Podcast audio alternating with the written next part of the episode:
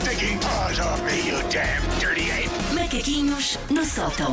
Todos os episódios sempre à sua espera em podcast. E o de hoje também lá vai parar. Há pessoas a mandar mensagens a dizer Estou a ouvir tudo em loop desde 2000 e eu, porquê não façam isso à vossa vida? Façam, façam. Eu não sei, acham que é uma tortura que está a circular? Não. Tipo, em Guantánamo era com a água e agora para poupar água, como estamos em seca extrema, se calhar acharam que eram com podcast. Susana, a vida é só desgraças, as pessoas precisam de se rir. Pronto, Pode Tantas. ser uma nova trend que nós não nos estamos a perceber, que é ouvir os macaquinhos. Sim, sim, como, bom, enfim.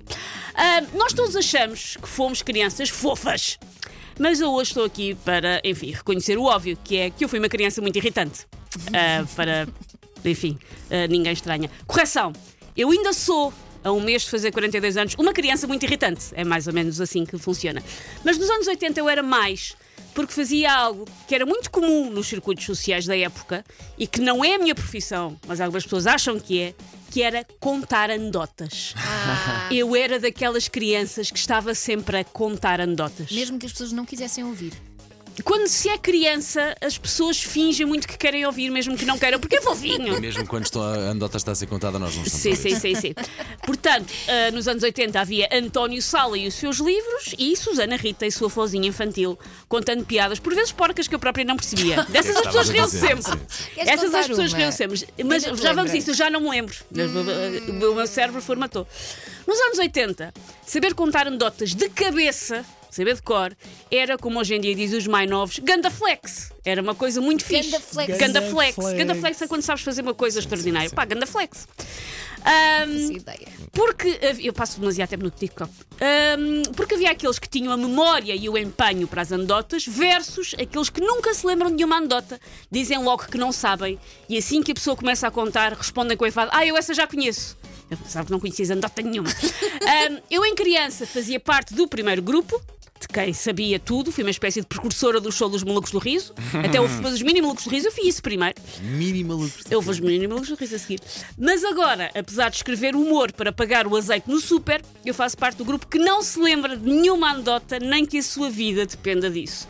Eu posso ter sido amarrada por um vilão do James Bond, estar, estar prestes a ser mergulhada num bidão de ácido sulfúrico e o Dr. No diz-me: poupe-te a vida se me contares uma anedota. E eu, Nicolas, Tu vais. eu vou para o bidão. Fico ali a patinar, tipo, ah, espera, era um inglês, um francês e um português. Não, espera, a, a loira está a comer cornflakes. Não, espera, esse é o fim da anedota. Não ia conseguir, não ia dar. A Susana de 7, 8 anos, até menos, fazia-se acompanhar muitas vezes por um livro de anedotas que desapareceu. Se calhar ainda está em casa da minha mãe. De capa, vocês pensam, os livros de anedotas a colorido. Não, não, tinha uma capa monocromática, creme, ainda me lembro.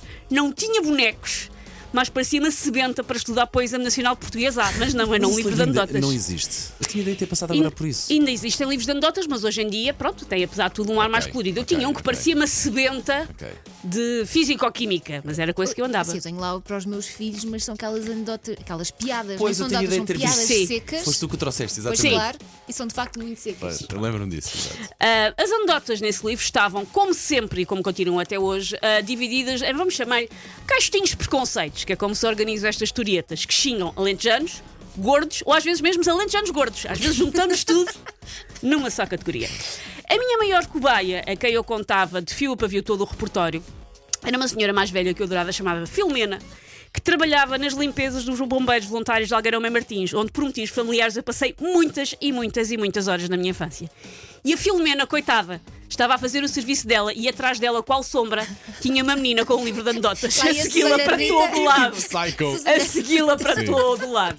Eu acho isso fofo. Porque a Filomena ria-se de tudo, fossem anedotas secas, picantes, ou aquele clássico das anedotas que são as anedotas dos cúmulos. Sim, sim, Qual é que é o sim. cúmulo da magreza? Qual é que- Foi talvez a primeira pessoa no mundo a iludir-me de que eu tinha graça. Por isso, e agora estou a levar comigo, em vez de estar a passar mais uma música dos Queen, tem a que a culpar. É a Filomena que trabalhava nos bombeiros. A Filomena ah, já não está cá entre nós, por isso para a culpar vai ser mais difícil. Mas olha que eu acho que guardamos todos, vamos Mas- todos guardar um grande carinho pela Sona Filomena. Pá. Foi- Muito foi- foi querida, o meu primeiro público. querida, Foi o meu primeiro Eu estou, público. estou a imaginar-te pequenina Sim, senhora sim, sim. um livrinho a ler. E uma senhora muito querida, muito Sim. fofinha, a passar-lhe a mão pela cabeça e a "Ah, piada, de facto. Conta aquela agora, tão querida. Your paws off me, you damn dirty ape! Macaquinhos no sótão.